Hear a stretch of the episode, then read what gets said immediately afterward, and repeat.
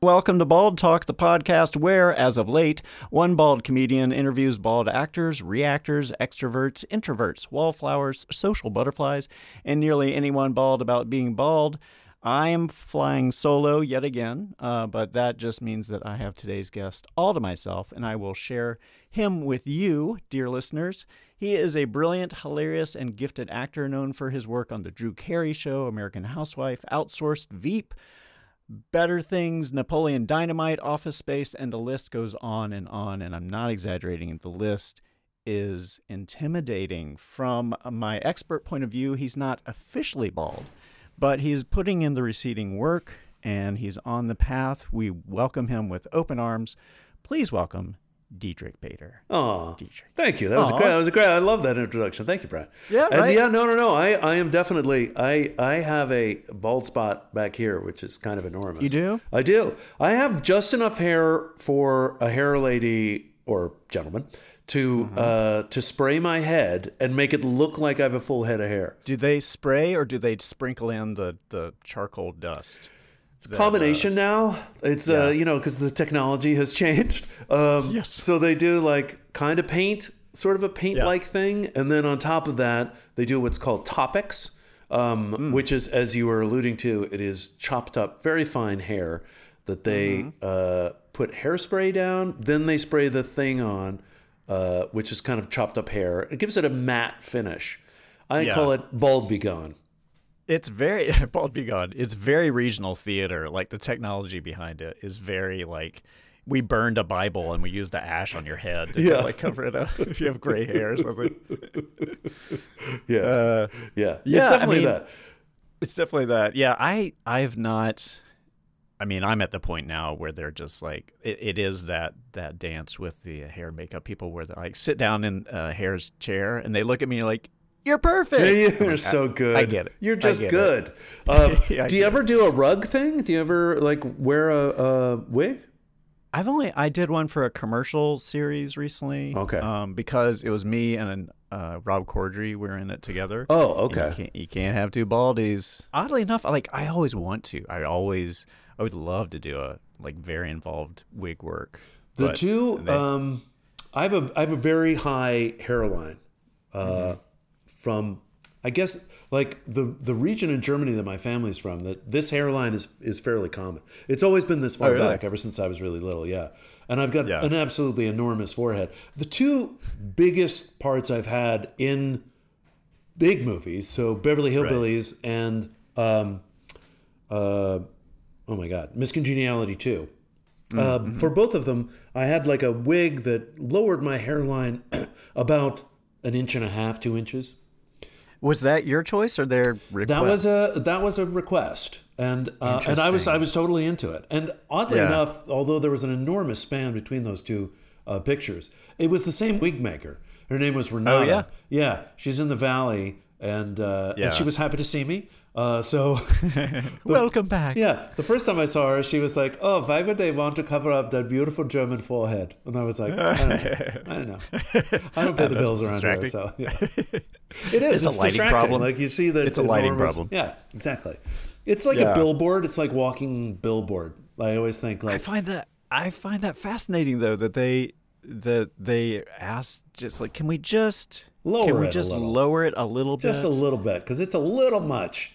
I get it. I mean, you know, it's an it is an enormous forehead. It's very you know culturally specific to southern Germany, and uh, uh, that that one region apparently it's so attractive there, but anywhere anywhere else it just looks weird. Wow. So so so there was some inappropriate pairing going on in that one region, like That's right. just centuries ago, and Yeah. everyone's paid the price since then. Oh, totally. Yeah, yeah. My dad had it, and and uh, um, all of my uncles, my my two brothers. It's like it's just a thing, which is I mean you know it's fine. I I would think I think actually yeah. one of the biggest things in my career has been the size of my forehead and the placement of my hairline. I think it's such a huge choice stylistically for a show and they don't want to like Yeah. broach the idea of a wig with me that I think I get I, I think I lose a lot of roles that way where they're like it's distracting. It's just distracting. I I mean, okay, so now now we're now we're in the thick of it because Yeah. that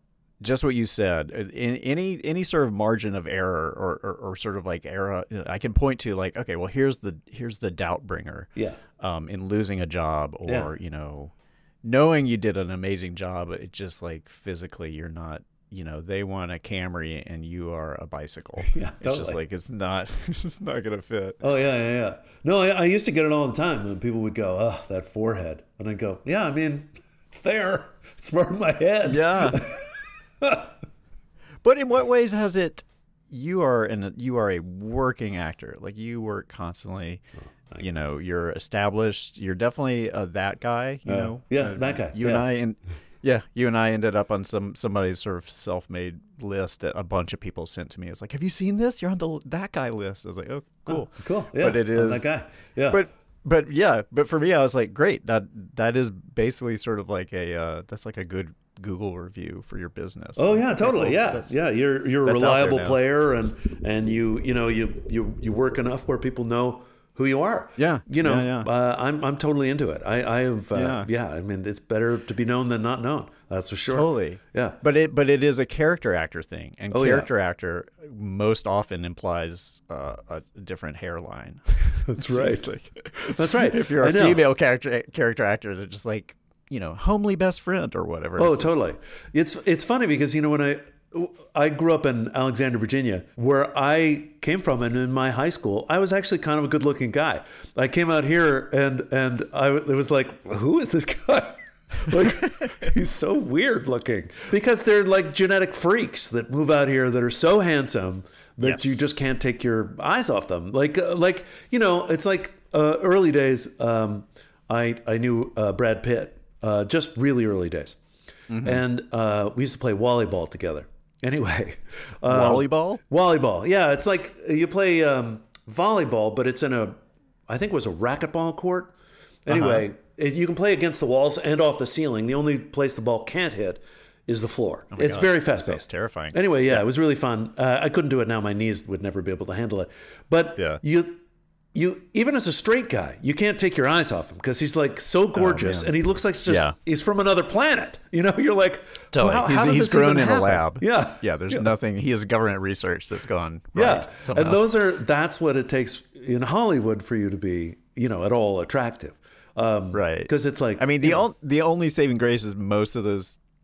Most often they're short. You know what I mean? yes, The- not Brad, but yeah, most of them, yeah, Yeah, yeah, most of them sort of like, or they're or they're ninety percent head if you see them. yeah, totally. I know. Just these like Easter Island kind of like Yeah. uh, figurines. It's funny who's short and who isn't short. Like Arnold Schwarzenegger is a lot shorter than you'd think he'd be. Like for some reason, I. Oh, thought he would be like I'm six two. I thought he would be like six five, like a giant. Yeah. you know. Yeah, totally. And then Yeah. I saw him at a premiere. My wife and I, we were walking in back of him, you know, and so like in with the angle of the theater, we're walking out. He he Mm-hmm. was actually like still shorter than me. Oh, and I was like, she goes, "There's Arnold Schwarzenegger," and I go, "No, can't be. No, it's not going to be." So, and I honestly didn't believe it until I like leaned my head up way up, and then I peered around his shoulder. I went like, because. And looked at him, and I was like, "Hey," because then he looked at me like, "What are you doing?" Of course, naturally, who wouldn't do it? And, And then uh, you panicked and said, "You're much shorter no, than I just like, I thought." "Hey, you'd yeah, hey," like just to make it more awkward. Hiya. Hi, hi, hi. How you doing? Hey, hey, how are you? Thanks for running us. Yeah, I didn't play it off at all. But yeah, I mean, you know, it's it's uh it's one of those things. The beauty standard uh it also applies to men. You know, they Yeah, they expect you yeah. to be a certain way. You know, the the days of Humphrey Bogart are. But at the same time, there were the Humphrey Bogarts, and there was also the Errol Flynn and the Tyrone Power existed at the same time.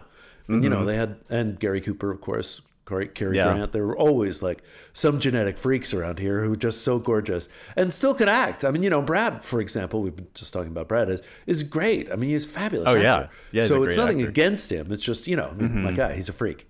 That's all I'm saying. But it's funny, like it, it is. there's such classification, or sort of like, you know, you get slotted into certain types of roles, and Yeah. and, and because you are the embodiment of an idea, you know, for Right. a project or something, Right. And a lot, but most of the ideas around sort of like a big forehead or a bald head, Yeah. uh, kind of punchliney, kind Yeah, of of low status, Yeah, yeah, you yeah, know? yeah, yeah. All the Yeah. ball jokes and everything. I remember Yeah. working with um, uh, the pilot actually the, the, my wife and I met on. Uh, the actor who played my dad was Bob Picardo.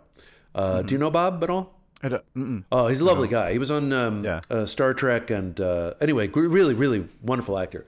Played my dad, and um, uh, completely bald. And uh, when he was cast, there were no bald jokes, and then Mm-hmm. there was one bald joke on the first run through, and Right. I looked over, and Bob was like.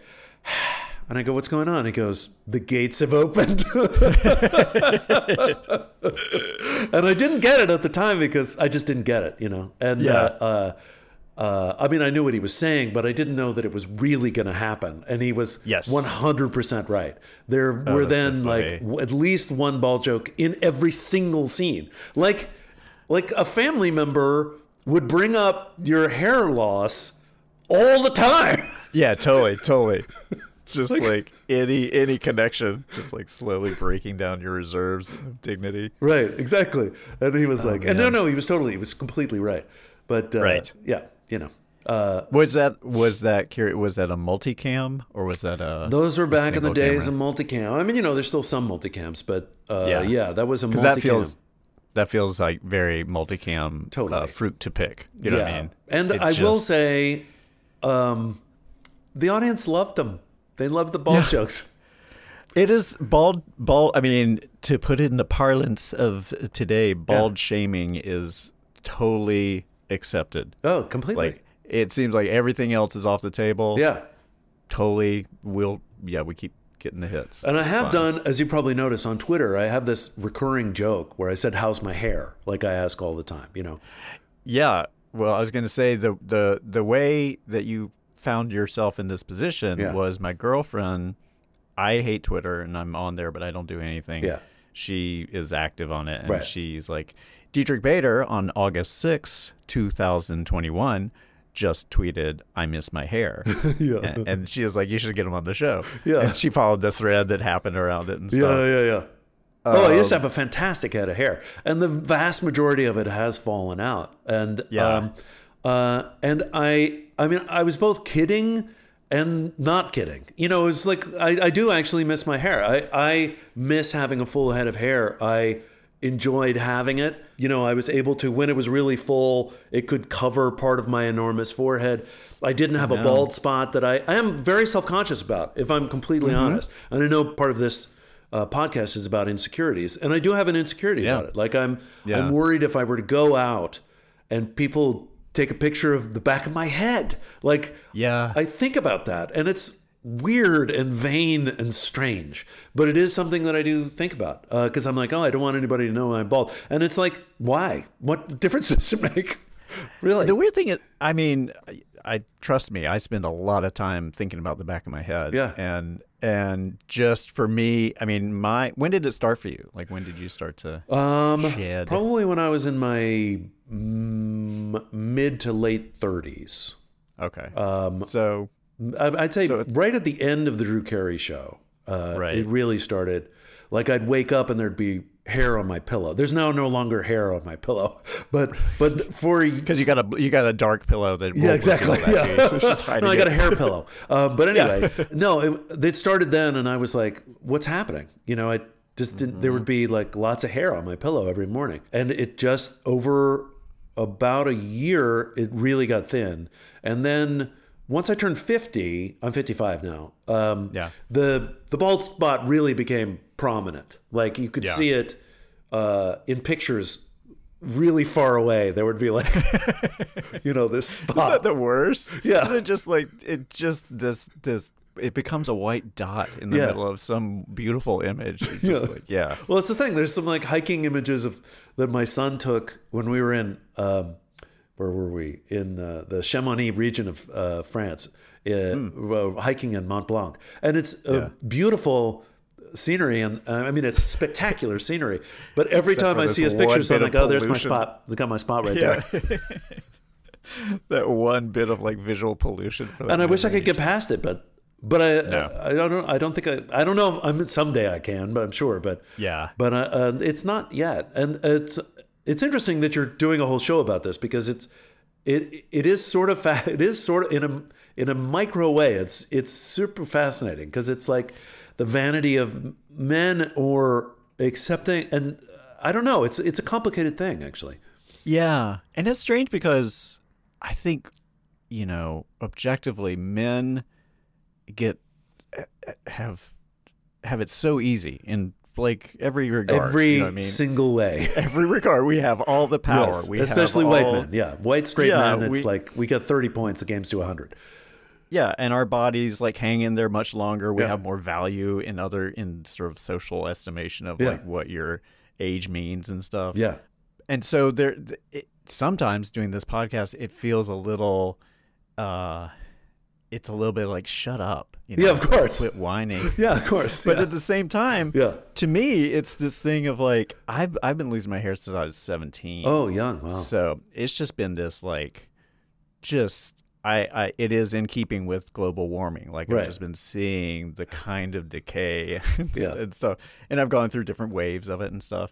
And Yeah. oddly, I still have a hang up. Even in doing this normally my or, or my co-host Charlie, he's very he's into being bald. He's like, I, Oh, wow. I don't care. No, does he shave the rest of his head, or does he have the side? um, sh- He shaves it. He shaves it pretty like almost to the skin and stuff. And uh I'd be interested to see what the delineation is between those that are really comfortable being bald and shave their heads, and those that are uncomfortable and don't shave their heads. You know what I mean? Like, I wonder how Yeah. many.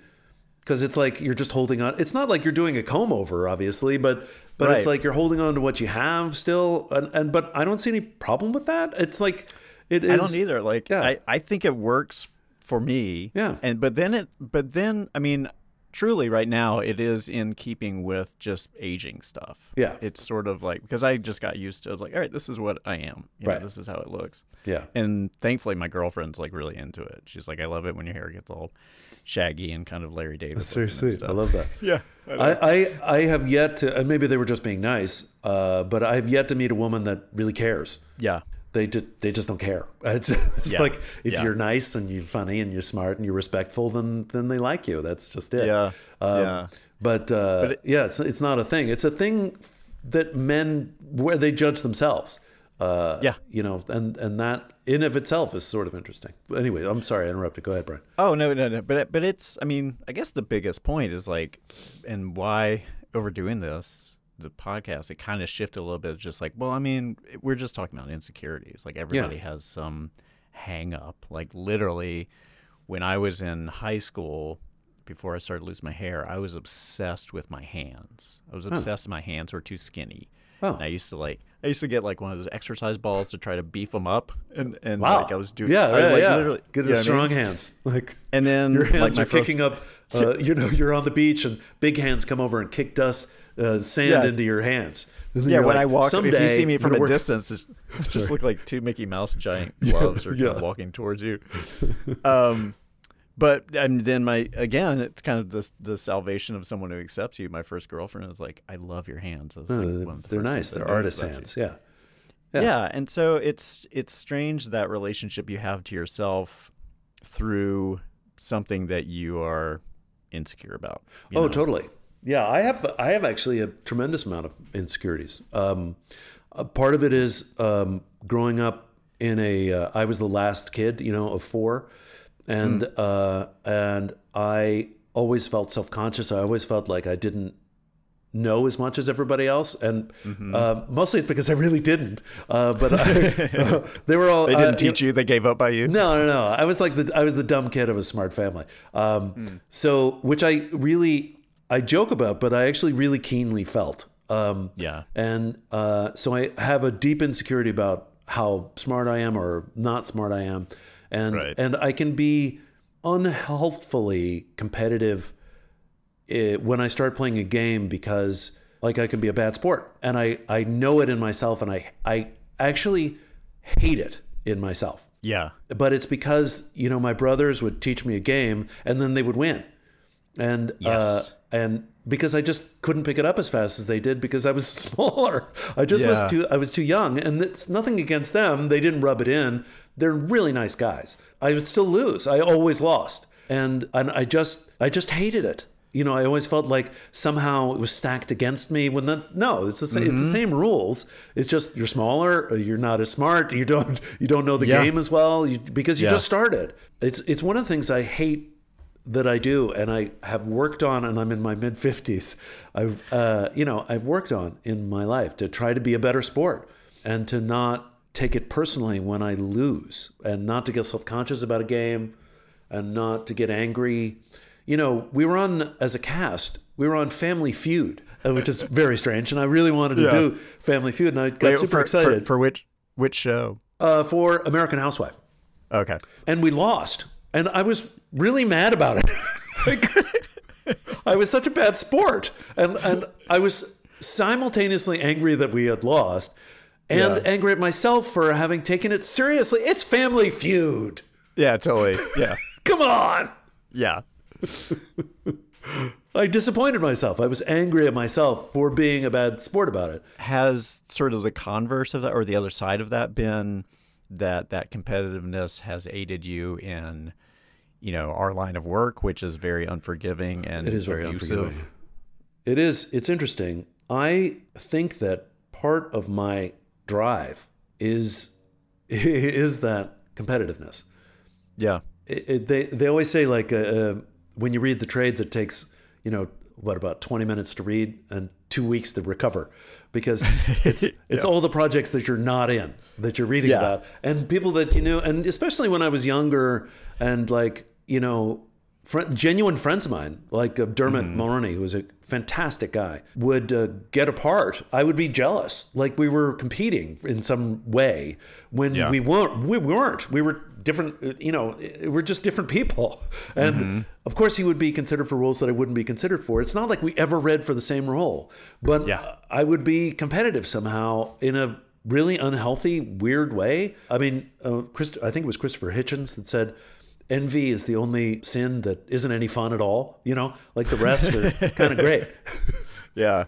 you know? I mean, what what you just said is is I I've had that exact same thing, and my hearing you say it, it you know, it, it my my reaction like when I go through it is sort of like, well, I'm friends with this person, yeah and we have, I'm you know. That that's just where it starts. I mean, it stops for me. It's like Yeah. well, I'm friends with this person. Yeah, so why, am I thinking this? getting? This is really unhealthy. Like, what I actually genuinely like this guy. Like, he's one of my Yeah. oldest friends. Why am I thinking this? But like, but even it's it's not even sort of like I'm like I'll be jealous and envious, Yeah, and happy. I will be happy Of course. for them, but Yeah, I'll course, also yes. I'll be saddled with those feelings for myself. yeah, But my the logic I have behind it is like, yeah, but I'm a contemporary and a friend of this guy. Yeah, right. I should we be were at the same well. theater together. I should be getting it too. Like Yeah. everyone should get this Yeah. equally, and it's it's right. not that makes makes absolutely no sense. makes no sense. Yeah, no, I've that part I've gotten very good about accepting, and I don't feel competitive in parts anymore. Like Mm-hmm. it's something I actively worked on and got through, got got to the other side of it. Where you know I'll see like Patrick Warburton, for example. He and I were up for the same roles all the time, and Yeah, I got around to just accepting Pat is really, really funny, and he's going to be great in this. And Mm-hmm. Yeah. if they choose Pat, they're making a great choice. He's fantastic. So it doesn't have to be me, and and it's okay that it's not me. And my bills will probably be. I'll be okay. I'll I'll probably be okay. Yeah. Because as you pointed out, it's like well, luckily, I knock on wood. Uh, but you know, it's it's gone okay for me. So I, I have Yeah. to I have to let that go. And that, but that took a lot of work.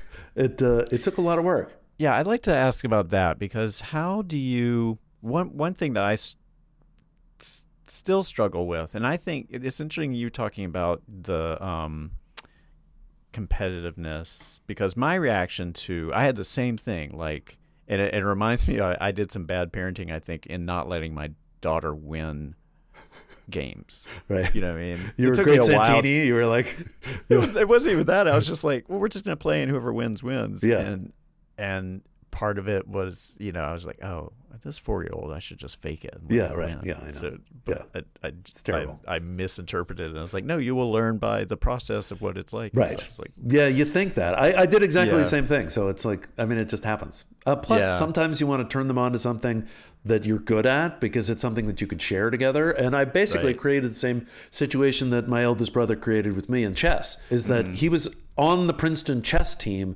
when he taught me how to play chess. I was Oh God. never going to win. no, of course not. I- it was not just- going to happen.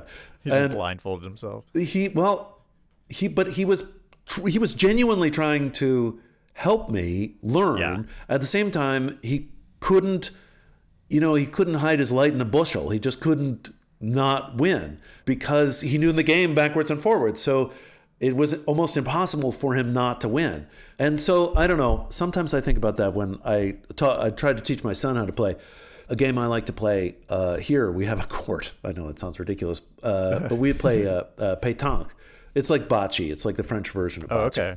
Oh, that's cool. So every time You're, I tried you're a to real teach him, Francophile, it seems like. I was little and lived over there and blah blah blah. Oh, but nice. anyway, That's cool. every time I tried to show him how to play, I ended up playing really well, even though I I genuinely tried, Brian, not to do well. but there was something in my hand or my body that was just like, oh, oh yeah, now we're playing, man. We're gonna play. We're gonna knock him Oh, out. wow. And it's like, oh my god, what are you doing? He's nine. I'm seriously trying to lose here. I'm just that good, and you're that bad. That came out bad too. I'm so sorry. Exactly. Yeah. Oh man. Yeah. But yeah, but that, but th- for me, competition, I backed off from it so hard. Like I just was never competitive, and my daughter is the exact same way. Oh, yeah, like she. Just the exact same. Just like no, no, no, no, no. Yeah. That that is putting myself on the line. Yeah. And so, f- for me, hearing hearing you sort of say like it took you a long time to kind of get around that, I have the same thing. Like, and I and I've and I've tried to figure out what it is. It's interesting hearing you, you talk about it because now I'm like, I think it, that my reaction to someone else getting something is a reaction to myself Yeah. and it's a, and, and it's this reaction to myself in that I don't like being in this competitive situation. Yeah. Even more so, I don't like that I didn't get it. Yeah. I didn't get it. Turn on myself. Like Yeah. that's the kind of worst case scenario that I'll go. Through. Yeah, and and part of it is like the we exert a sense of control over something we have no control over by having that reaction. Um, yeah.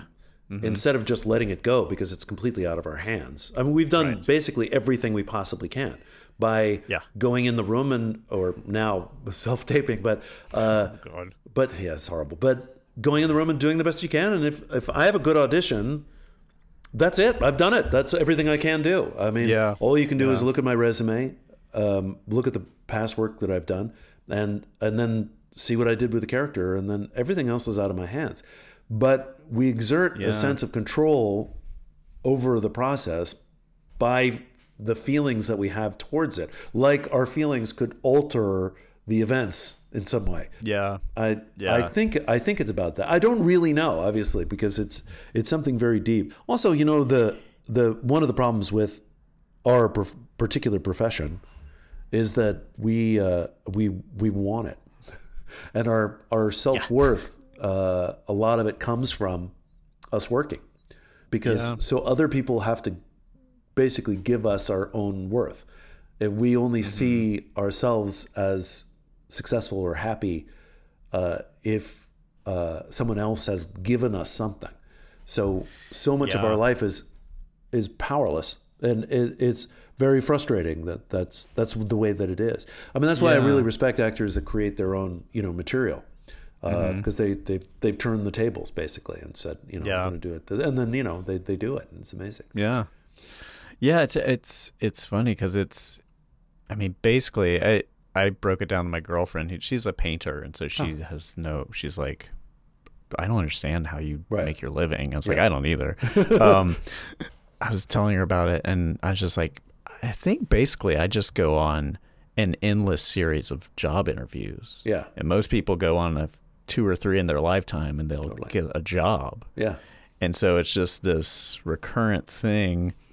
And it, like you said, it is everyone everyone has to sort of put them most most everyone has to put themselves in some position to another person of like there's something f- that you have that I want access to Right. and we're going to you know create some agreement Yeah. but our thing is like over and over and over again bet. and, and it's I mean even in scene work you know it's the same thing Oh Like, yeah, totally. but but it's also like you know, But that's The, fun. the average working actor, as far as the amount of auditions you have, and then how many how many jobs you get, is essentially like the batting average of a pitcher. Like Yeah. it's it's you're you're batting hundred. People are like, wow, that's amazing. You're doing great. Um, Yeah. uh, and for a lot of people, the greatest stressful moments of their lives is when they're unemployed and looking for work. And uh, and we do that routinely. Even when we're at work, we're still looking for work. Um, and thinking about how that work can get me other work, uh, which is not entirely unique, but it's it's fairly unique uh, in as far as a career. do you do that because i i don't think i do or i feel like when i have whenever i try to be like here i go i'm gonna be slick i'm gonna kind of you know whatever it it always ends up just like shoe in the mouth just wrong so Oh, I'm you just, mean as like business conversations, or what are you saying? i guess so it just Yeah. sort of that when i am aware that like oh i should talk to this person because i might you know stick in their mind later on it just doesn't it just doesn't flow for me It doesn't Like if- it well, I flow uh, I'm actually a great. This is one of the things that I did learn from my father, who uh, I was I you know grew up outside of Washington D.C. largely.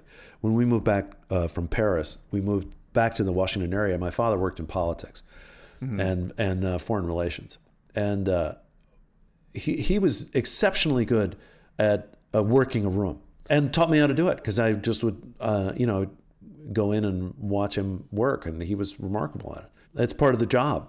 What would you say the essence of working a room is? High fiving? Because that's all I do. I Right? just run around the room, high five everybody, which is bad during COVID, but I don't care. I'll do it. I think one of the uh, best tips, and, and people have said this a million times, is that uh, uh, people love to talk about themselves. So the more that you can remember details of what they had told you before about themselves, bring it up and ask them about that, then you can work your way through a room and everybody thinks you you're their best friend. Yeah.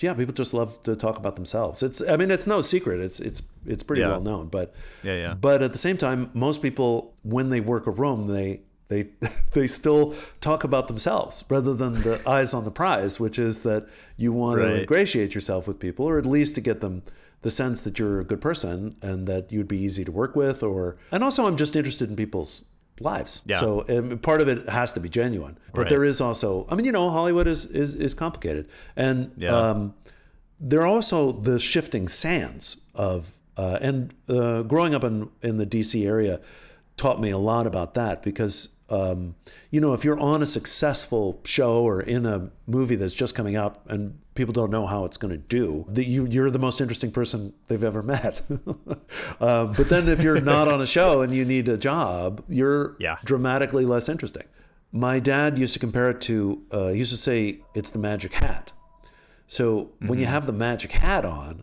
everybody thinks you're magic.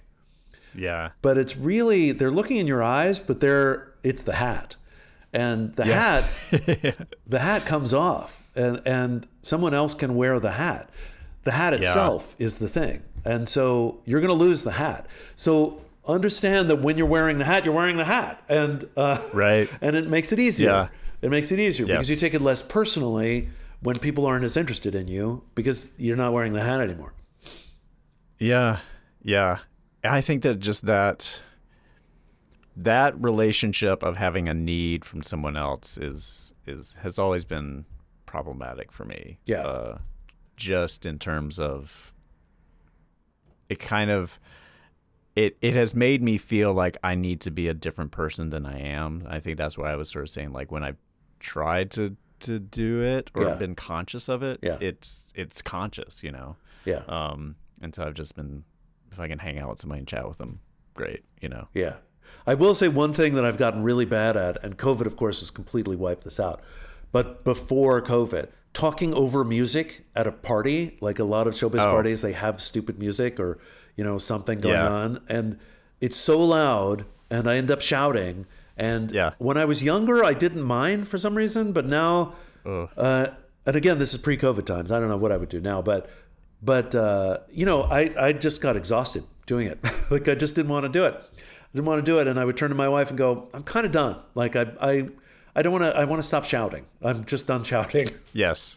You know? Yeah, Uh, yeah, I can't do those. I can't. My I, I quickly blow out my voice. Yeah. Or or I, or I just can't hear. It just like hits in some decibel level. I'm like, I'm old. Yeah. Are you old? yeah. Let's nod at each other. Yeah, like the one time I met Melissa McCarthy, who seemed extremely nice, uh, was at a party with really loud music, and uh, I couldn't hear her. And then, uh, and then I kept asking her to speak a little louder, and she would right at the beginning of the sentence, but then drop off almost immediately. So, but I still really liked her, and she was really nice. So I would just say very general things like, "Yeah, I hear that." hmm Yeah, I'm right-handed. Yeah, kids. You know, kids. Kids, right? the government. Taxes. Woo! Yeah, I went to go see a show last night, and I uh, it was so funny. Oh, what'd you was see? Standing in line. I went to go see Jeff Tweedy. Do you know him? Oh, from yeah. Wilco? Cool. Yeah, it was so good. That's fun. I love him. Yeah. Oh my god, he's like one one of my massive heroes. So I was just like, uh, and it was also one of those. It was one of the f- first few things I've done. We've been like really crazy, like careful. Yeah. My daughter actually got it last week. Oh, I'm She, sorry. she was asymptomatic. No, but she was asymptomatic. Asymptomatic, so It she was went away okay. in, and then went away in three days. You know, Right. so it was base, best case. But it was that thing of like, ah, we're just we're running, we're running. Oh, it caught us. It finally caught us, and Yeah. it felt like a moral failure. You know, it felt it did. And there was a certain competitiveness. of like, shit. yeah. I wanted to be one of the ones who dodged it. yeah, yeah, yeah. I think ultimately we're all gonna we're all going to because it's endemic. It's not going to be. It's not going away. No, It's not. No, So totally. I, I really wish it would, but if Omicron, uh, you know, taught me anything, because I, I honestly thought before Omicron, I, I thought we were done. Yeah. I really genuinely did, and uh, uh, Yeah. I was like, oh man, there was going to be dancing in the streets.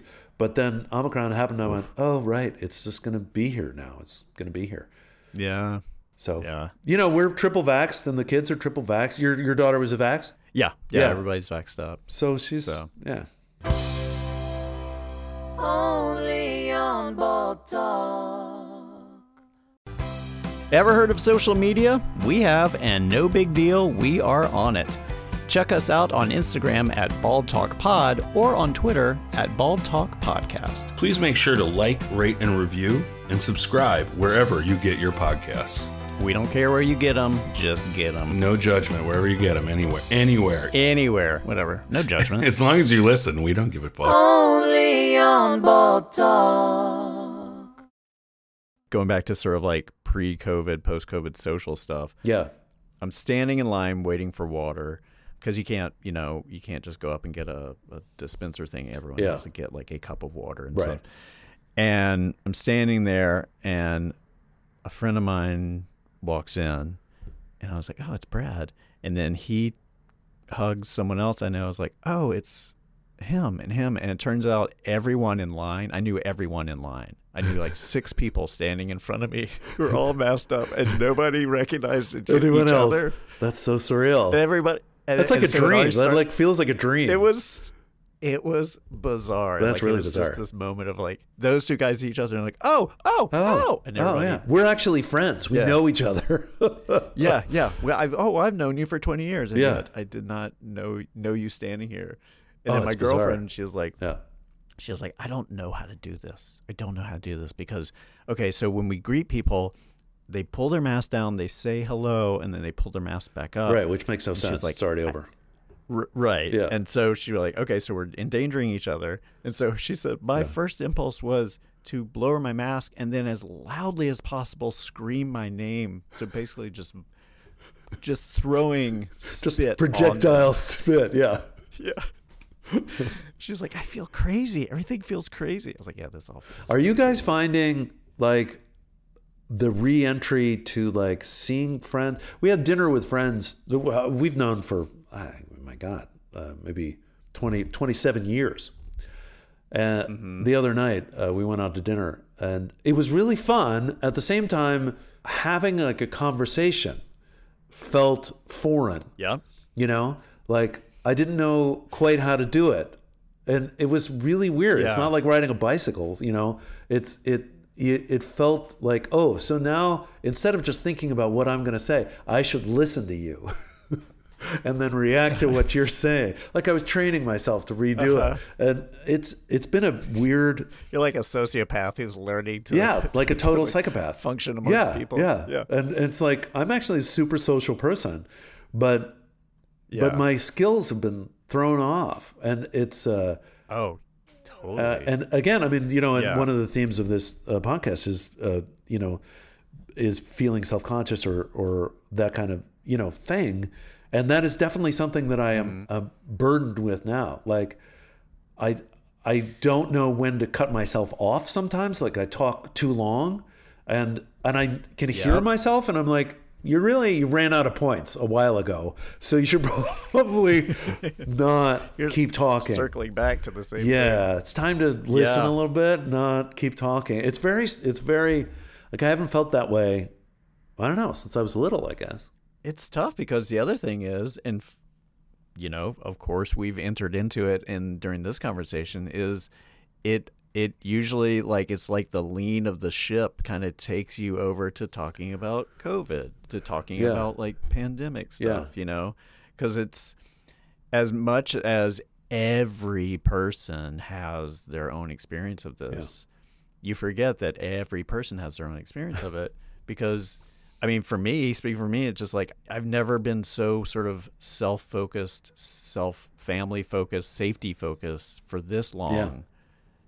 You know, while at the same time slowly integrating that into my life that this is a normal part of daily living now for everyone. Yes, the you know? constant adjustment and readjustment, and it is certainly the most complicated time in my life. And I think, I think we're going to spend a lot of time processing what we've been through for the last two years.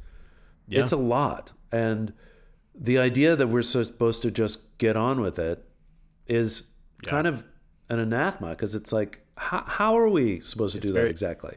Like there was it's very pro capitalism if we do. yeah, you right. know? Let's just get back to work, and it's like the most important thing is that we get back to work. And it's like, is it, or is like, or is, is our safety more? Yeah, it seems like our work is gonna be pretty fucked up if, If we get yeah, if we like it. die or whatever, that's pretty much the end of the. As far as I know, that would be the end of work. And yeah, I mean, you know, we we uh, as a family, uh, we were very careful. We. Of course, because we're better people than you, we did have not gotten COVID yet. uh, well, you know, we've just been, yeah. we've been. I let my. kn- yeah, sorry, Brian. Go ahead. Oh, I was just gonna say, like, let my daughter know that she's a, a flawed That's person. right, she's so terrible. She's terrible. Family shame forever. yeah, I mean, you know, we've been probably the most cautious of anybody that I know. You know, we um, uh, and it has been thanks to my wife who has been uh, really on top of it the whole time and has done an amazing job keeping us healthy, Yeah. and also taken a lot of the heat for keeping our health standards up. You know, because she is willing to be the bad guy and tell us you know things that we're we shouldn't be doing and it's a it's a lot it's a huge burden on her and but it's the I, I think I was the bad guy in right family. yeah somebody has to be and i'm know, grateful that yeah. it was that she did it because i don't know i you know I, maybe if it were you know if i if it were up to me we'd probably be sick because i would have taken it less seriously than my wife did and and you know so far we, we've been not, we've missed it so i'm grateful to her and all, Mm. everything that she's done to keep us well uh, uh, How old? How old are your your kids? my son is 18 and my daughter is 16 yeah, my daughter's fourteen, and so Yeah. it was like it was going. It was going back into school. yeah where I was like, this is where it's going to happen if it's going to happen, and I was very impressed that it took this long yeah uh, whatever. Yeah, Yeah. several months. Yeah. For a middle schooler, COVID COVID would be really hard for a middle schooler because you're just figuring out. Um, I mean, like what we're talking about, the idea of a conversation, like how how we talk, and and uh, you're really just figuring that out when you're uh, you know 12 to 14, uh, because you're. Oh my god! Well, she's she started a started a new school. Oh wow. So she's starting this started a new school for freshman year Okay, of high school yeah. But she was going with a couple of friend of her friends of hers. Okay. Well, but good. so she, yeah, starting a new school and stuff. Yeah. So she's with all these people she's never met, who she only sees their eyes. Yeah. and and so she had this thing where she went to the winter formal, and of her friends, she was the only one who asked uh, a guy out. Nice. Good for her. And yeah, totally. And I was like, "Oh, should I get a ticket for you know so and so?" And she's like, "No, you don't. No, he uh, he's got his own ticket, but I'm not dating him. I'm not dating him. I don't like him, and I will never like him." And I was like, "Okay, right. I- Good. We'll Very get clear. into specifics Yeah. about Yeah. this, but ex- accepting this situation." Yeah. And so I came to find out that she, you know, had been chatting with him and sort of like, "Oh, I think that guy's kind of nice," and was interested in him Oh, but had never seen his face. right. And then right before the dance, he like pulled his mask Yeah. down, and she was like, "Oh, Oh no, no, it's not good. she's not in." She wasn't attractive, it's just- and so yeah. it's just like this. yeah. it's- you know, it, it's yeah, such of course. A yeah, it's a strange, strange like- time. Yeah. Yeah. She basically had like an email romance, and then when, she- when No, that's right. I mean, they, they- it's like text or something, or you know, it's uh, Yeah. you do have to. It's yeah, you do have to work harder to charm people because you don't have your face to go. You know, look at me. So Uh-huh. yeah, I mean, it's going to be for that generation. It's going to be like this weird sort of. I know that for me on American Housewife, we had a couple of crew members that didn't rejoin us. So we had new crew members, and I had only seen them with their masks on. And then we went to before Omicron uh, came out, and everybody was vaxxed. We went to a party just because we didn't have a wrap party because of COVID.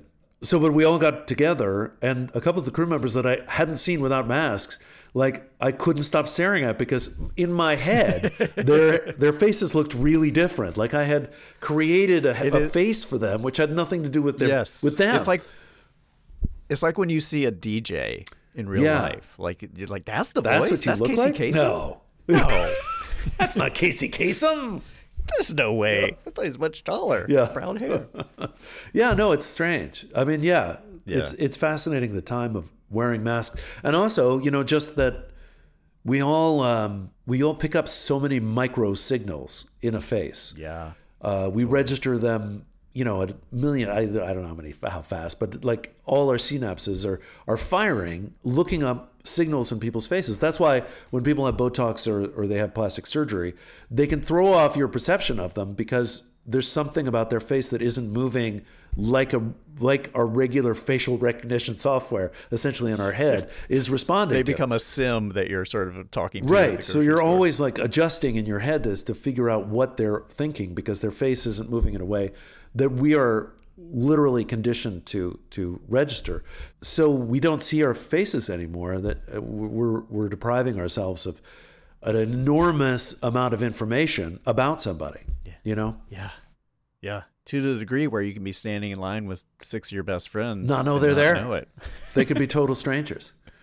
Just ghost, Yeah. ghost people surrounding Yeah. us. And you know, Yeah. one of the things uh, when I flew to go work, I hadn't gone through an airport in many, many years where Yeah. I wasn't recognized because of the Drew Carey show at the time it was a long time ago now right, right. was a very big show. So so I was recognized all the time, especially going to airports for some reason. I don't know what. Anyway, Hmm. it was like I've forgotten what anonymity was like, and I, I I don't like it. I don't care for it. I'm again it. Oh, really? I'm again it. Interesting. I actually really okay. like. I mean, because you know, it's like if people don't like an actor, it's pretty rare that they come up and tell you that. That's true. Yeah, know? they just glare at. You. Yeah, they just they, they, of, like- either ignore you or they don't recognize you. They'll take a picture of you and not knowing it Yeah. and post it. and That's say, right. Look at Whether you're bald head or whatever. But uh, uh, uh, no, but it's unlike, let's say, for example, uh, athletes, especially if athletes with you know teams in the U.S. Let's say you play for Chicago or something like that, and your rival team, and you're in the airport, and and somebody will say something really nasty to you, even though you know you're just a you're a human being.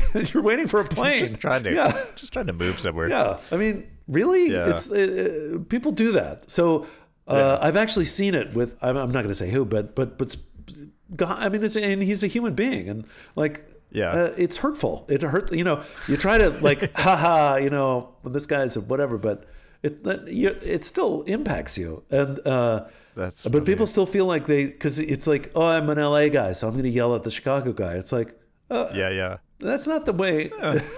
this guy gets paid to run a basketball up and down a court. It's not.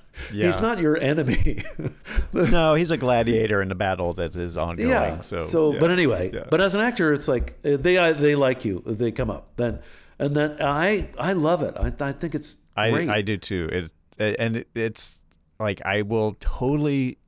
I I will admit like I the little dopamine hit the little sort of Oh, like, totally. I'm just like okay, I like yes I'm I'm I'm reaching beyond the the sort of like limits of my own brain Yeah. of like worrying who I'm impressing or whatever. And the other, but like I always try to take it for me. I always try to take it back to like okay that again that's a good report on my business. That's right. You know what I mean? Yeah. that like that this I'm not just sort of like a coffee stand versus Starbucks. I might be like a Peet's coffee or something. you know Yeah, I mean? totally. Yeah, you know, it was fascinating when I first started getting recognized because I was in a movie, The Beverly Hillbillies, and I was on a show called Danger Theater, and both of them, uh, both of them did badly. You know, they they they didn't get me other work, and and I, it it did basically like they didn't even happen. Really, it's like just absolutely nothing happened. My career was exactly back where it was when it started, and I thought that I was going to be like I, I was 25 or 26 years old, and a bunch of friends of mine had become movie stars, and I was like, oh, now this is what happens. You know, you you, you just Right. become a movie star. That, that's the thing. Yeah, your friends are becoming movie stars Yeah. yeah. So and then I'm and uh, uh, I was like, oh, well, I'm in this group, and everybody's becoming a star, so I'm going to be a movie star now. And then it didn't happen, and I did this one time, and I was with a friend, and we were going to a wedding in D.C. and uh, wedding with a friend, mutual friend. And we went to a bar next door because the party before, I don't know, we just felt like getting a drink by ourselves. So we walk over to this bar, and the guy comes up and says, You're the guy from the Beverly Hillbillies. And I said, No. oh really? I said I wasn't. And uh, I only did this once in my entire career. And it's because at that moment, I was letting him know that it was a negative experience for me because I didn't get Gotcha. out of it what I wanted out of it.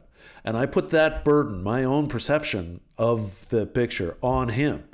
And yeah. he was really disappointed. And Yeah. my friend who I was with, like, looked at me and I was like, what? And he goes, why? Why would you do that? yeah. Yeah. And I was like, yeah, you're right. I did the wrong thing. I did the wrong thing. I just did the wrong thing.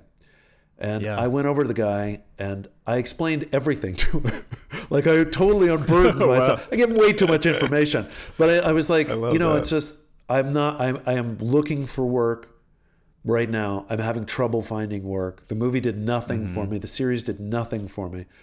I mean, it gave me some money, but but not much, frankly, because it was my Yeah. Mm-hmm. first movie, and uh, they don't pay very much. Uh, and then I had to try to make it ends meet for seven months, I think, after the movie, Mm-hmm. without doing any work because I couldn't get any other work. And you know, it's I think once I I think I cleared like twenty thousand dollars for doing Beverly Hillbillies. And then I had to make twenty thousand dollars last for seven months in Los Angeles, which is you know Mm-hmm. not easy. no. Impossible. It's really hard. Uh, this is a very expensive city. yeah. You know, I I, I wasn't a happy camper. Uh, I really wasn't. Yeah. Uh, because Yeah. had, hadn't worked out the way I had pictured it in my head. You know, I was too young to know that that you can't control everything in your life. You know, there's just things so that are going to happen. I've had I've been under I'm I'm glad you had that experience and then got perspective on it because I had I was on the other side I was on the, I'm disappointed side twice. Oh, okay. One was with Jared Harris. Oh. I don't know if you Yeah. And I he was he I'd seen him in this like indie film. Yeah. And and it was when I was living in New York and he was at this little indie theater and I went up and I was like, "Hey, you're Jared Harris, right? I just saw you in so and so." And he was like, "I'm not that person." Oh wow. And I was like, you are though. in, in his in his English accent Yeah, and yeah, I everything. I was like, "Oh, really?" And he's like, "I'm not him." I was like, "Wow, you look a lot like him." He's like, "I'm not Yeah, him." it's And I was like, okay. "I was like, okay." Yeah. And then so and it bummed me out because I just sort of felt like some. He, I felt like he was saying "fuck off." No, he was. You know? he was, and Yeah, uh, yeah. it may have had I mean, there must have been something else going on, or he just, you know, whatever. You don't know. But what I've learned is, you just. It's a little like the Hippocratic Oath. For, first, do no harm. It's like Yeah. uh, when you see someone, they come up to you. All they want is to be seen, and uh, Yes. and for you to fulfill an image that they have in your head, in their head, for you, of you, I should say. And And it's a very vulnerable thing for them to It do. is. You know, Yeah, I they're mean? putting Because themselves they- out. Yeah, because like you said, like they have an idea of of you or what your Yeah. job is and stuff. And it and this job is very mythologized for it's basically it's too it's of- too mythologized. It's ridiculous. Yeah, but, completely. But it is what happens, and so. And, and you're not going to change it by just saying that. So it, it is what it Yeah. is. Yeah, I did, I did that that one time. And uh, uh, I'm really glad that I made up for it as best I could. And in a way, as you Mm-hmm. pointed out, like I'm kind of glad it happened because, and I'm really glad my friend was there to Yeah. to to give me to to give me perspective on what I had Yeah. just done and how I had just been awful. I'd been terrible, um, Yeah. and and I learned. I learned from it, and now uh, um, uh, now I realize that you know it's a gift of love. It's uh, it's love, and they Mm-hmm. Yeah, they they come Yeah. up to you because they they love you. I mean, not love you Yeah. like they want to make out with you. They just they, you've brought joy, and and that's Yeah. a gorgeous thing. And that's all they want to tell you is that you you meant something to them. And all you have to do is accept love. And why is that hard? What's wrong with you? Well, then it, it kind of goes back to like what we are saying, like what I was saying in terms of like my feelings about you having something wonderful. Yeah. Uh, right. It goes back to how I feel about myself right now Yeah. in relationship to this. Right. And that was your same experience Yeah. where you're just like, oh, you're kind of pointing out something that I, is sensitive for me right now. Yeah. Um, Yeah. But again, yeah, again, like that's a lot of backstory. I can sort of see it if you know if you were like the twentieth person or something, or this guy was like the twentieth person who come up, you know, and you just didn't want to talk about Beverly Hillbillies. And you're like, oh god, this guy. But you know, Yeah. No, no, I no. had It was just other- like it was just it was just what I was going through at that exact second. And I I Yeah. burdened the guy with my own thoughts and it's like you know, it, it's just if if a stranger comes up to you and asks you how you're doing, why would you tell Mm-hmm. them that, you know, your dad just died? You know, it's that's not what the that's not what the game is. And you, uh, you yeah. know, But that th- this is another thing because it goes back to working the room. Like I, I used to be the guy who would do that. Oh, really? Like, like how you how, how you do it? I I give an honest answer, yeah, like an no, no, in-depth, honest answer. So I I quickly realized like, oh, I'm yeah, they're not asking. they're not actually asking just- you. Yeah. They're just starting this dance for just a couple minutes. Yeah, like that's it's it. not- That's all you, need to really do. Need to get that's all you need to Yeah. Uh, do. Just keep dancing for just a short period of time. And if you, if you can't do that, then really, why did you come to the thing? But uh, yeah, no, yeah. I mean, you know, it's it is interesting human human interaction The the other encounter I had with uh, with that with that uh, of somebody you know, sort of- denying. Yeah, there well there's another one where i came up and i won't say the actor but i was like hey man i just saw you in this movie. I thought you were so fucking good. I know it came out a couple years ago. I'm a little late Yeah. but i thought you it it really was amazing. And he looked at me as like what am i supposed to do with that?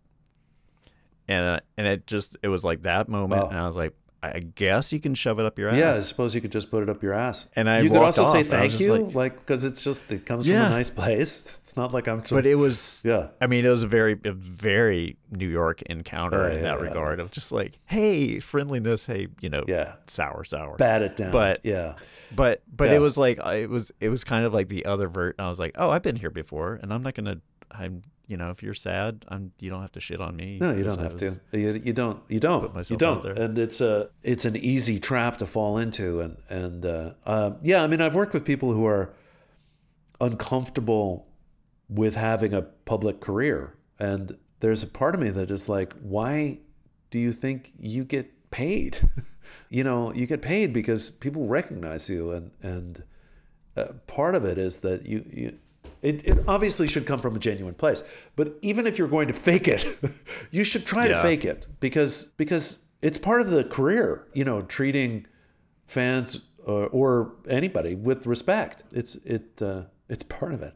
And I've, I've Yeah. never understood like why don't you want to do publicity? Why don't you want to talk about the show? Why don't you want to interact with fans? Why I don't Yeah. get it because it's like that's that's why you get you know it's more than just that you memorize your lines and hit your mark. It's the whole package is the Yeah. part of the business. Yeah, yeah. Well, it's fine. It's I think it's the times I've worked on something that I was like, oh, I hate this. I I'm bummed out that I'm having to do this. Yeah, sure. You know, because I need a paycheck Yeah, of course. and stuff. And get your insurance and all that. I mean, yeah, yeah. Those I will completely. There have been a couple times where I've I will cop to being the asshole who's like snide about it, and, you know, in the interviews and stuff. Sure. And and I look back now, I'm like, "Ah, dude, just be so grateful. Oh, yeah. You know, just like, you know, man. Yeah. because it's not every i mean most people's jobs every single day is not home runs Oh either, my you know God, are you kidding me? I like every- mean, everybody yeah. it's like most people are My dad did a really working in a smart thing. I've been talking about my dad a lot on this, but my dad did a really smart thing, and uh, he uh, he made me go work on a farm. oh yeah in yeah, Virginia, and it, of course it, it taught me that I don't want to work on a farm, but because it's it's we romanticize uh, it, but it's it's an unbelievable amount of work. I mean, you know, you you, Oh, you get up at four in the morning, and then you work until the sun sets. And uh, and then the next day you do the same damn thing. You know, it was it was really genuinely hard. how long was that how was long It was a full summer your, when I was term, 16, and uh, term of service yeah, so it was um, close to three months, and it was, it was really really hard. It also made me extremely grateful for my job because I I know it's not really like I'm having fun. I genuinely enjoy it, Mm-hmm. and uh, that's one of the reasons that I keep trying to do it is that I, I really enjoy I really enjoy it. I have very rarely not found joy on a set. yeah I I I love it. Yeah, but you know, he he taught me what what it is to really work by sending me down there, and I resented the hell out of it for a while, but then Yeah. uh, but then it did give me more not to be too judgy to my old friends, but a little more drive than a, a lot of my friends uh, because Yeah. I I didn't want to have a straight job because the, it's it's hard. It's really hard. Yeah. It's really hard to do Yeah. something that you're that you're not into. Yeah. And, uh, and is really demanding uh, physically and not mentally. And uh, uh, you know, it's a uh, it's hard. And I didn't want to do Yeah. it. So I've I've been eternally grateful to to keep working uh, in this in my chosen profession. did you you went to uh school of the arts in north carolina right Yeah, good for you. Yes, I did. yeah i'm from i'm from north carolina i'm from charlotte Oh, you're from. Charlotte. No kidding. That's a nice. town. yeah yeah my sister lived in winston-salem for a little while Oh, lived in Salem. Okay, cool. Yeah, I liked Winston. I mean, you know, it's a, it's a small Yeah. city, but uh, but Yeah. I still liked it. Old Salem is really Carolina. Mm-hmm. pretty. Yeah, I, I mean, I love Carolina. I think it's a great state. Did you decide like early on? Like when did you sort of decide to do acting, or were you like, I wanted to be an actor since I was about four. Oh, wow. But then I, Okay. when I became kind of a hippie kid, I sort of lost track of that, Mm-hmm. and then I really wanted to ride a motorcycle to Tierra del Fuego, and uh, I told my dad that, and he uh, totally appropriately freaked out. Yeah. And said, "Well, are you going to apply for college at all?" And I was like, "I mean, why? I'm going to be riding a motorcycle del Fuego." Uh, "I'm a free spirit, yeah, man. Don't I'm hold me be doing my thing. He goes, "How long does that take?" And I was like, "I don't know, maybe three, four years, I'm like around college time." And he goes, "Okay, Wow. so what can I do here?" And I said, uh, I, "I don't know. What do you want to do?" And he goes, "How about you apply to one school?" And I go, "For you?" And he goes, "Yeah, for me." And I go, Yeah. yeah, all right, one school. Oh, one school. And he goes, but you have to try. And I go, okay, yeah, I'll try. Uh, I promise. And and he chose North Carolina School of the Arts. And Oh. yeah, he did. Interesting. So you, so the deal was he could choose, and then you will go there. if I got in, I would go. Yeah. That was the deal. I did not get into the full program. I got into the summer program. There I met the other most influential man in my life, Yuri Belov, a Hmm. Russian director, acting teacher who changed my life and uh, Wow. uh, became my mentor and was the f- first person to, I get teary talking about him. Aw. The first person to, uh, whew, to single me out and say that I had talent. And because I didn't really, uh, that's part of the reason that I lost my way was that I just didn't see anything. I wanted to create my own thing. Yeah. But yeah. essentially, what Yuri was saying was that you already are your, your own thing. You, you're, you Oh, are, you're there. And, and he worked with me every day after class before rehearsals during that summer. And by the end of the summer, I had rediscovered that I wanted to be an actor. That's so cool. And he changed my life. And then, um, then I went. I was lucky enough to get into the school. I went there for two years, and then in between my sophomore and junior year, I met a casting director at a dinner party in Santa Fe. I was on vacation with my family, and uh, she asked if I wanted to come in and read for the part. I was like, "No, I'm going to be stage actor," and uh, and she said, "Just for the experience." Anyway, I got it. This western. It was really fun, and I dressed like a cowboy, and I rode a horse oh well. and uh, I I really I really loved it. Uh, It's it's like great. playing pretend, you know, getting Yeah. uh, as uh, Katy Mixon, who was who was the star of American Housewife and was an absolutely wonderful person, said, uh, "I Mm-hmm. Yeah. play pretend for a living," and that's the way it should be. It should be like playing, and when it's not, that's when I think you're not doing the the well, at least comedically, you're not doing the best work. But Mm-hmm. uh, yeah, I mean, you know, it's like I think I think we're very blessed to to be able to make a living at this, uh, you know, career. Yeah. Yeah. Oh, completely. I mean, That was a kind of a long way. I told you the whole like bio.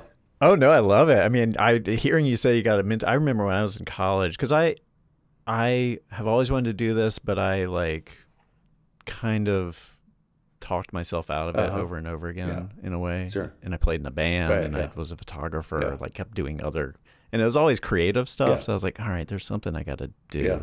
But I remember going in college. I remember like aching for a mentor, like hearing you got a mentor. I was like, oh man, I really, I remember just at being at that kind of juncture where I was like, I just need somebody. And I went to the theater department and they were shitty to me because I was in a, an English major. They're like, you have to dedicate your life to this. I'm I'm just asking questions. Yeah. You know, and it's, I think that stuff is so important because. Can I tell one last story? ju- Can you tie in being bald to it somehow? Somehow, Just- yeah. Yeah. I had a bald about how much teacher, Yuri. Belov, and uh, Great. yeah. you know, it was a little like uh, Karate Kid when he's like has to polish the car and he's like this, and then Yeah. the first time he does kung fu, he, he he manages to block it really easily, and but the whole time he's polishing Mm-hmm. the car, he's like, "Why am I doing it? It feels like I'm just like polishing cars." So one of the exercises Yuri did when, as I said, I used to see him every day uh, before uh, rehearsal in the evening.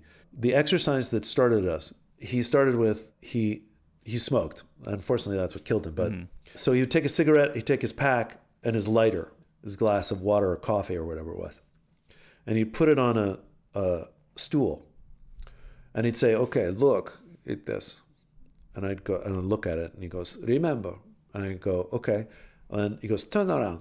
So I turned around, and then uh, he would rearrange it, and I'd have to turn back and put it the way back the way it was. So it started off with like four things, but after two years, it became very elaborate. I had no idea why we would do this, He sounds like he's preparing you for psyops or something. you know. it's like, but I will say, my first close up in show business, the actors as a hazing thing, they left the room. There were six of them in hmm. the in the scene, besides myself. yeah. I was the last close up. They finally got to me. It's it's often the case. The youngest actor gets the last close up. It's totally fine. Right. It's part of the process. But they all left mm-hmm. to haze me, right? Yeah. So the crew to help me out put different pieces of tape where they were. right. And then the script supervisor read the lines. Mm-hmm. And I remembered where every single actor was. yeah. Yeah. And the director of that was one of the directors that had done Gunsmoke. He was around forever. Unfortunately, I can't remember Yeah, his yeah. name. I'd have to look it up. He's a fantastic old guy. He was in his 80s when he was directing me. But Wow. anyway, he comes up to me and he goes, Kid, I gotta give it to you. And I go, What is it? He goes, They wanted to fuck you up the ass, but you turned it around on them.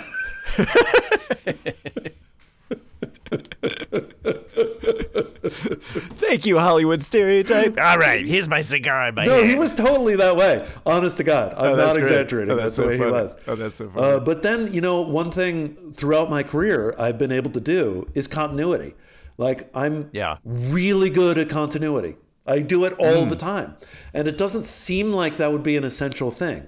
Continuity for those of us that are not in show business would be like when I pick up the glass, uh, take a drink, when I take a bite of food, when I put down You do it my phone, right hand, if I do the right down with your hand, when I do that, whatever.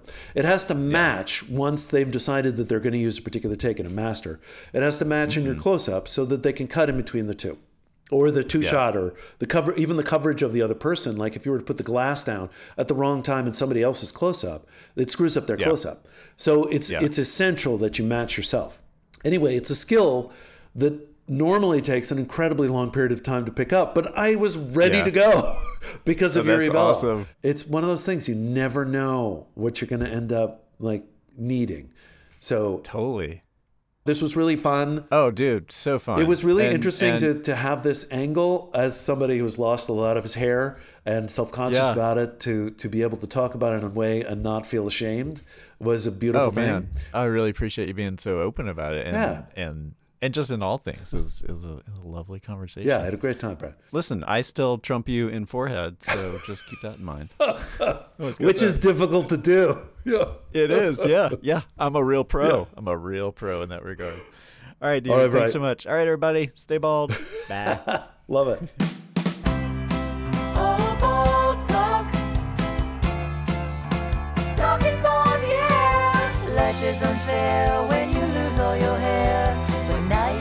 Someone to talk to.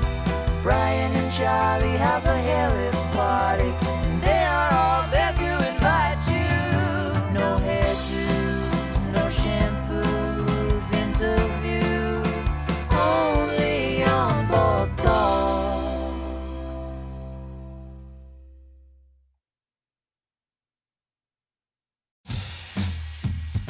Have you ever encountered an unexplained hairy bipedal hominid in the woods? Have you received telepathic messages from an unidentified aerial phenomenon? If so, then you need to listen to Bigfoot Collectors Club. I'm Michael McMillian, And I'm Bryce Johnson. and together with super producer Riley Bray. we make up the Bigfoot Collectors Club. That's right. Every week we talk to actors, comedians, writers, and paranormal experts about their personal paranormal histories and share stories of high strangeness. like the time when we talked to Craig Ferguson about the Loch Ness Monster and when a sea witch told him he had raven magic. or the time I asked Pitch Perfect's Anna Camp her opinion on cattle mutilations. Past guests have included Rachel Bloom, Jen Kirkman, Paul F. Tompkins, Bobcat Goldthwait, and more. So if you've ever been abducted alongside five reindeer by an alien with drills for hands or witnessed Bigfoot crawl out of an interdimensional portal, Don't laugh, happens all the time. then check out Bigfoot Collectors Club on Campfire Media or wherever you get your podcasts. Bigfoot Collectors Club. You're here to believe us. Wait, is that how it goes?